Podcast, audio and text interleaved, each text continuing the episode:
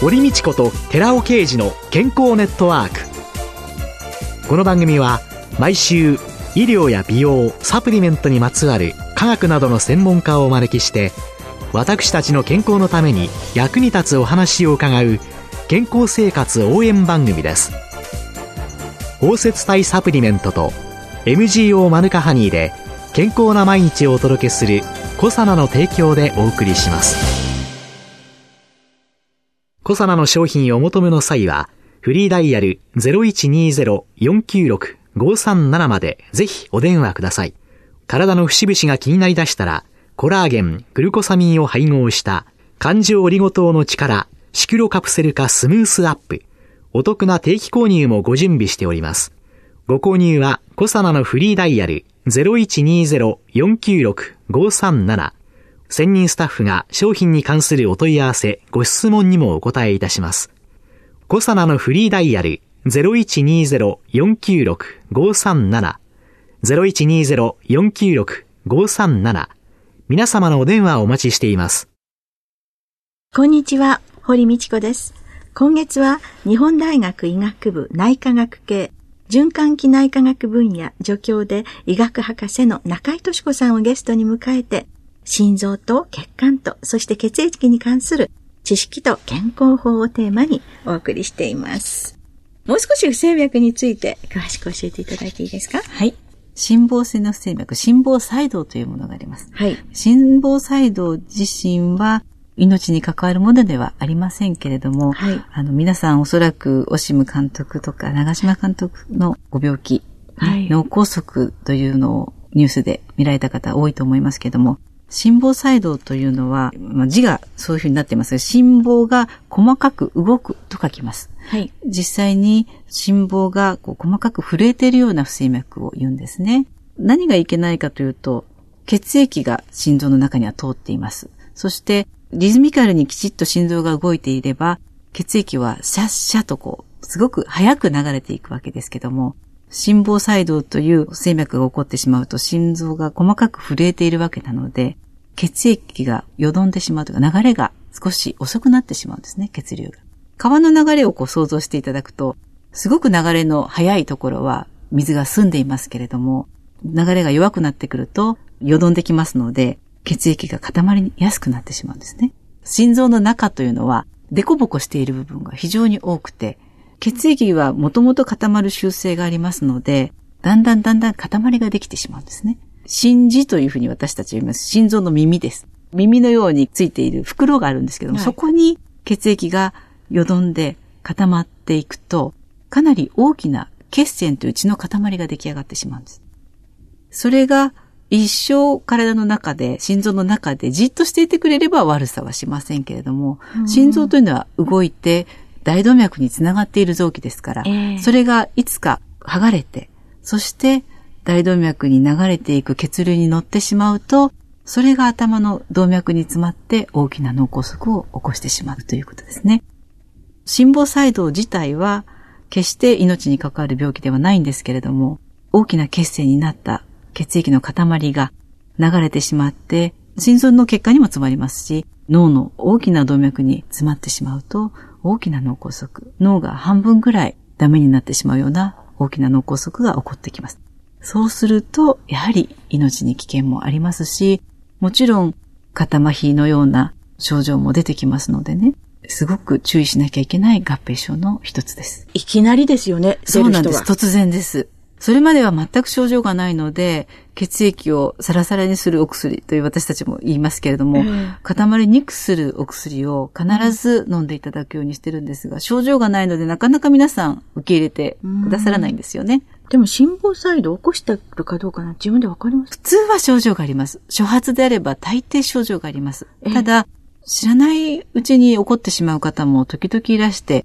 健康診断で初めて心電図で心房細動と言われましたという方も少なからずいらっしゃるので、やはり健康診断で心電図を取るということが早期発見の一つの手段だと思いますね。最近あの電気屋さんにですね、携帯心電計なんていうのがそうですね。売っておりますけれども、はい、あのあたりはどうなんですかね？それはあのとてもいい検査の仕方だと思うんですけども、うん、手軽にね行いますし、えー不整脈というのは本当に他の病気と違って現行犯逮捕しないといけないものなんですね。不整脈というのは起こって、その後何も残さないんですよね。ですから、その時でないと診断がつけられない。患者さんが症状があっていらしても、その時には治っていると、何でもないですよってことになってしまうので、うん、なんとかその24時間のホルター心電図というのがありますから、はい、そういったもので1日心電図をつけていただいて、なんとかそこの現場を捕まえようとするんですけども、え。ー、なかなかですね、これをつけてしまうと、逆に患者さんは何か安心してなのか、全くその時に不整脈が出ないんですね。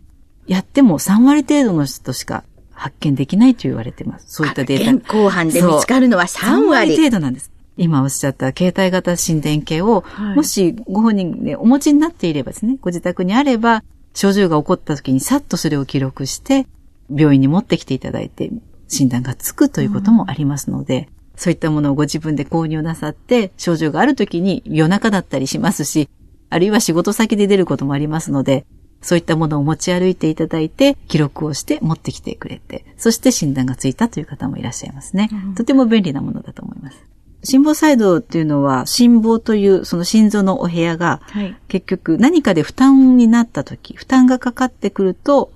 起こりやすいと言われていますので、はい、例えば高血圧ですとか、圧力の高いところに心臓を一生懸命こうギュッと収縮して絞り出していくとなると、はい、どうしても心臓に負担がかかってきます。はい、そうすると、その心房にもやはりだんだん負担がかかってきますので、はい、心房の組織がですね、少し繊維化してしまったり、うん、何かしら負担の影響が出てきまして、心房細動になりやすいということがありますから、もともとベースに高血圧があるという方も非常に多いんですね。じゃあそういう意味では、血圧っていうのは単なる正常圧にするのが一見目的のようなんだけれども、本当の目的っていうのは本当の目的はもうそこから発症するいろいろな病気を予防するというところにありますので、高血圧の治療というのはもういろいろなことにかかってくるわけですね。えー、そうすると心房細動って先生、心臓の病気であり脳の病気でもあるっていう。そうですね。しかもとても重症な脳梗塞を発症する危険があるので、えー本当に脳神経内科の先生、脳外科の先生、そして私たち循環器、本当に3つの科にまたがって、必ずケアしていかなきゃいけない部分でもありますし、そういう意味では、心房細動の人は血液を固まりにくくする薬っていうのは、もう、ちゃんと飲んでいただくっていうことが。そうですね。まあ、一応ですね、ガイドライン的には決まりがありまして、はい、例えば、二十歳の方がたまたま心房細動になったということで、うんすぐにその工業庫のお薬を飲まなきゃいけないかと言いますと、はい、そういうふうには決められていなくて、やはりもともとベースにどういった心臓かということで、血栓の出来やすさというのがありますので、そういったことがいろいろ検査をされて、臨床検査がいろいろなされて、今ではポイント制でですね、チャッツスコアっていうのがあるんですけど、それは、例えば、高血圧があったり、心不全があったりという、心臓の病気があったりということを、い。ろいろ点数化して、それがある一定を満たした時に工業区薬を使いましょうということにはなっています。はい、ただ、年齢で言うとそこは70歳とか75歳以上なんですね。その点数が変わってきます。75歳以上ということなので、はい、かといって75歳以上じゃないと飲まなくていいのかっていうと、もともと高血圧があったり、糖尿病があったりということもそのポイントに入ってきますので、うん、やはり何か他の病気がある方は必ずと言っていいほど私はやっぱり脳梗塞の予防はしていくべきだと思っています。血液を固まりにくくするお薬を飲んでらっしゃる方っていうと、今度は出血というのが、そうですね。副作用で心配になってくる。そうすると、薬局の薬剤師もね、これは良くないとは思うんですけれどもね、血液を固まりにくくする薬です。ちょっと泡あざが出たり、歯茎から出血が出たら、副作用かもしれないので、先生におっしゃってくださいって言うと、もうその段階でやめちゃう人いらっしゃって。そうですね。今、工業古薬として立証されているのが、まず古くからあるワーファリンというお薬がありますね。はいはい、で、これは血液の検査で、その指摘分量といいますか、はい、量を見ることができますので、INR という数値がありますが、その数値を2から3。はい、ただ日本人だとちょっときすぎるといけないので、だいたい2前後を数値を目標にワーファリンというお薬の量を決めていきます。はい、ですので、まず最初に、例えばワーファリンを1ミリであるとか2ミリである、そういう量から始めて、血液を検査して、そしてもし INR が十分でなければ、0.5ミリ足すというなんかちょっと地道なコントロールが必要で。微妙にコントロールをして。そうなんですよね。0.5ずつですね、半量ずつ増減していって、はい、患者さんごとのその適切な量というのを選んでいかなくちゃいけない。これはとても手間のかかる治療ではあるんですけども、えーはい、こういったことをして今コントロールをしています。で、はい、最近ではワーファリンに代わるお薬が出てきましたので、はい、数種類出てきましたね、それはこの INR という検査をしなくてもいいことになっていますので、そちらの方が簡単に治療は行えるんですけれども、その反面、ちょっとね、新しいお薬ですので、高価なんですね。ワーファリンでコントロールがうまくつく方は、ワーファリンでそのままやっていっていいと思いますね。ただ、ワーファリンの場合には効いてくるのも少し、例えば4、5日最初ですね。初回ですと4、5日時間がかかってきますし、やめた後もちょっとお薬が残る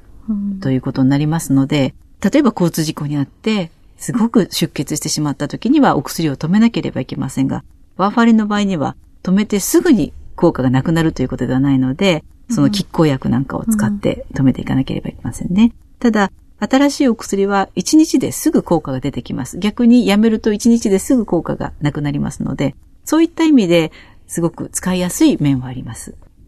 皆さんどうぞ、携帯心電計、ご興味を持っていただいて、血圧を測るように心電図も自分で測る、家庭で測るのが定着してくるとまた。そうですね。ね早期発見にはとてもいいことだと思います。はい今週のゲストは、日本大学医学部内科学系循環器内科学分野助教で医学博士の中井敏子さんでした。来週もよろしくお願いします。よろしくお願いします。続いて、寺尾刑事の研究者コラムのコーナーです。お話は、小佐野社長の寺尾刑事さんです。こんにちは、寺尾刑事です。今週は先週に引き続き、共同体の悲劇と Rα リポ酸というタイトルでお話しさせていただきます。まだ Rα リポ酸の話は出てきませんけども、先週お話しさせていただきました共同体ってどういうものかということ。で、共同体であるがために起こった悲劇。それがサリドマイド事件であると。そのサリドマイド事件の話なんですけども、このサリドマイドって言いますのは、1957年に睡眠薬、催眠薬としてドイツで開発されたものです。当初は非常に安全な薬剤として考えられていたんですけども、この薬には落とし穴があったんですね。睡眠薬ですから不眠症に悩む妊婦がこの薬を摂取するわけですけども、そうすると母体には影響を及ぼしてないんですけども、胎児に大きな影響がありまして、結果として手足が非常に短いとかっていうような、そういう赤ちゃんが生まれてくるというようなことがありました。この薬害は全世界に広がったわけです。死産を含めると約5800、日本でも309例の被害者が出るっていうような大事件になりました。当初はよくわからなかったんですけども、じわじわと理由が分かってきた。それが共同異性体、共同体なんです。実際にその左手と右手の関係にある一方だけは催眠性を持っているんですけども、もう一方の共同体、左手が効果があるとしたら、一方の共同体が原因でそのような悲劇が起こった。これがサリドマイド事件ということになるわけです。自然界で作られている天然物質、これは自然でに作られると左手か右手の一方だけの共同体ができていくわけですけども、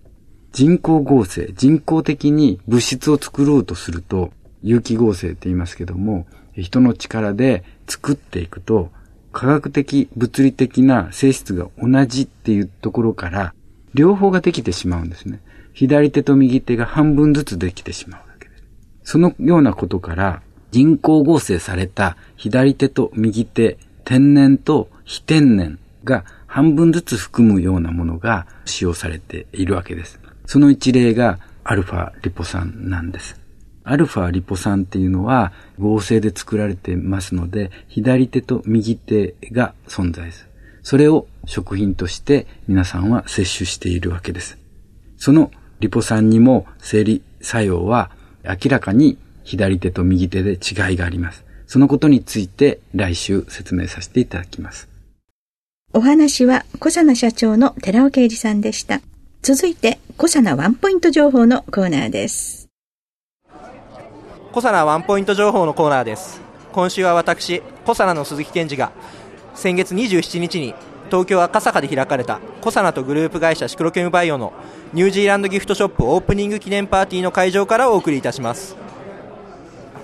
コサナとグループ会社シクロケムバイオではこのほどニュージーランド特産のマヌカハニーなどニュージーランドギフト専門のショップを東京メトロ赤坂駅から徒歩2分の J 赤坂ビル2階にオープンいたしました。赤坂渋谷で開いたオープニング記念パーティーにはこの番組のメインパーソナリティ堀道子さんにもおいでいただきました。このマヌカハニーあの薬剤師としてどのように評価なさっていただいてますでしょうか？これからの時代っていうんですかね医療というのの中でねいろんな意味で予防というのがとても大切になってくる。で特にその歯科の領域ではね妊婦さんって歯の治療される時だって麻酔つけられないかけられないしねいろんな制約があるじゃないですか。そうすると結局そういう時にその虫歯にならないにしよう歯肉炎にならないようにしようといった時にただ歯磨き粉っていうだけではなくてこういう抗菌作用のマヌカの入った歯磨きなんかもねそれもその泡が立つものと立たないものがあったりとかいろいろあってそういうのの選択肢というのもできるしだからこのマヌカの抗菌作用というのがいろんなところにいい私はあの活用の場があるんではないかと思ってます。実際に胃酸を抑える薬を24時間胃酸を抑える薬っていうのをすごく長期間飲み続ける方っていらっしゃるわけですよ。そういう方たちのね下痢症なんていうのがすごい問題になってる。で確かに乳酸菌製剤もいいんですけれどもただそういうものじゃなくて食事の中にこういうものを活用しながらより予防につなげていくっていうね。私はマヌカというのは嗜好品であり予防用のサプリメントでありいろいろな角度から活用の価値は高いんだと思ってます。どうもありがとうございました。小佐奈ワンポイント情報。今週は私小佐奈の鈴木健二が先月27日に東京赤坂で開かれた小佐奈とグループ会社シクロケムバイオのニュージーランドギフトショップオープニング記念パーティーの会場からお送りいたしました。小佐奈ワンポイント情報のコーナーでした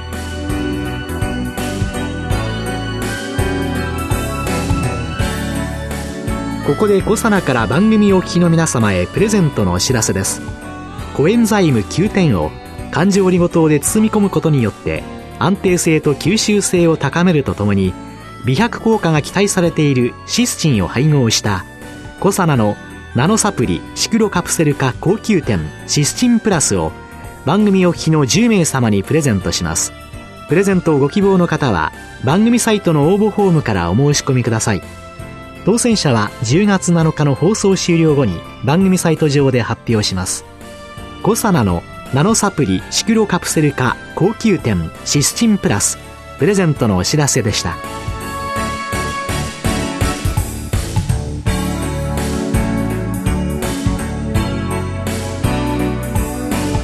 堀道子と寺尾啓二の健康ネットワーク。この番組は包摂体サプリメントと MGO マヌカハニーで健康な毎日をお届けするコサナの提供でお送りしました。